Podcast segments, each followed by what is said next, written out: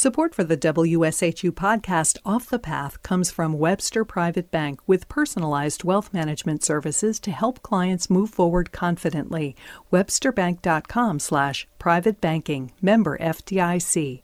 And from Au Pair in America, cultural exchange childcare for more than 30 years. aupairinamerica.com. There's a parking lot at the corner of 155th Street and Frederick Douglass Avenue in Harlem. Nothing special. But in 2012, a group of drag performers and their fans gathered for a day of dancing. Now pump for me, now serve for me. You can imagine something like HBO's hit drag show Pose. That parking lot was once the site of a building that hosted some of the neighborhood's earliest drag shows, which may date back to 1869, four years after the Civil War. It was called Rockland Palace.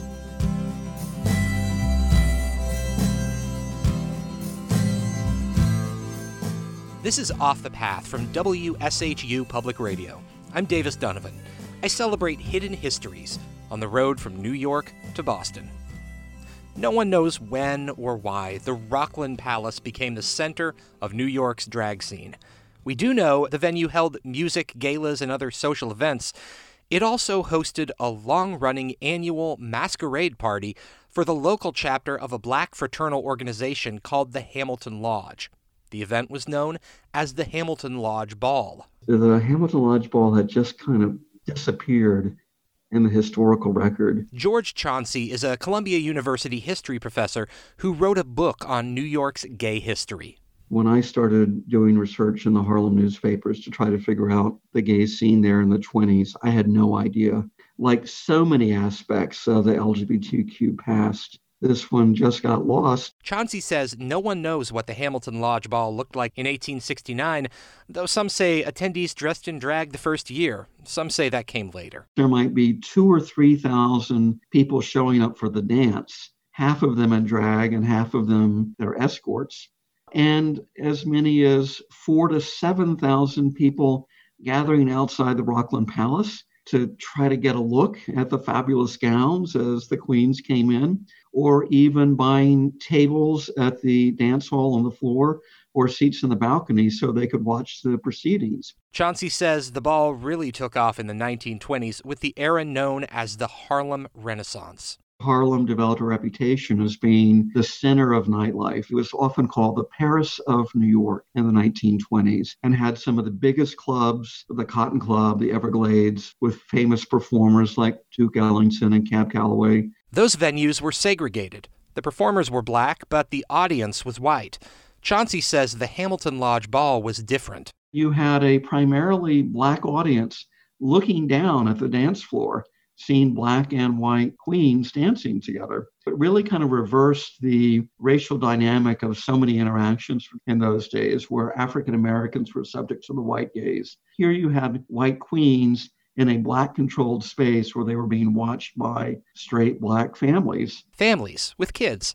This was considered wholesome entertainment. And if you look at some of the photographs, you see these were very distinguished looking trans women with really elegant gowns. And they were there to be admired. And the fact that so many people gathered outside to cheer them on. I've interviewed people who went there as kids, and everyone was gawking and just amazed by what an incredible performance the Queens were putting on. Some people found it immoral.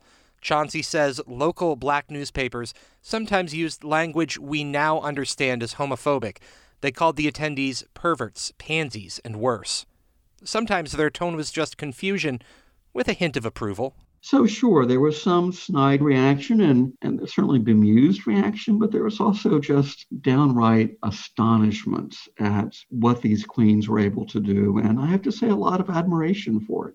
The last Hamilton Lodge Ball took place in 1938. Chauncey says the city started to crack down on what they saw as indecent behavior in preparation for the 1939 World's Fair in Flushing Meadows, New York. Police raided the place and arrested 15 people. It was one of many raids of gay establishments in the decades before the Stonewall riots.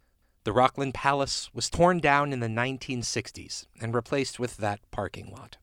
Then, half a century later, its story got renewed attention. activist and drag performer Twiggy Pucci Garcon collaborated on a documentary about New York's drag scene. They learned about Rockland Palace through their research into drag history. We're like, well, obviously that corner is still there, but what's there? So we went and discovered it was a parking lot and came up with a crazy idea of like doing a public art project. Now keep it a push, a push. Let's keep it a push, a push. Ow, ow, ow, ow, ow, ow. Oh, The organizers turned the parking lot into a drag ball in 2012. Queens strut under a tent in colorful blue and green costumes, covered in sequins and peacock feathers. They called the event the reincarnation of Rockland Palace.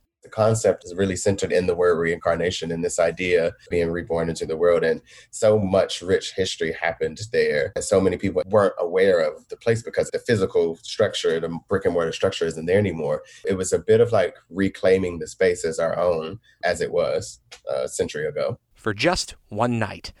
Twiggy says the spirit of the Rockland Palace lives on in the culture that's made Harlem a crosspoint for black history and LGBTQ history. It was a black mecca and continues to be a black mecca. It just it, that that is what Harlem is. And it's no coincidence that it was during the Harlem Renaissance that these drag balls became really big. A lot of artists who we know from that time were also queer, and that story often gets invisibilized. Harlem is that place. Twiggy Pucci Garcon would like to see some recognition at the site of the Rockland Palace someday to let passersby know this is no ordinary parking lot.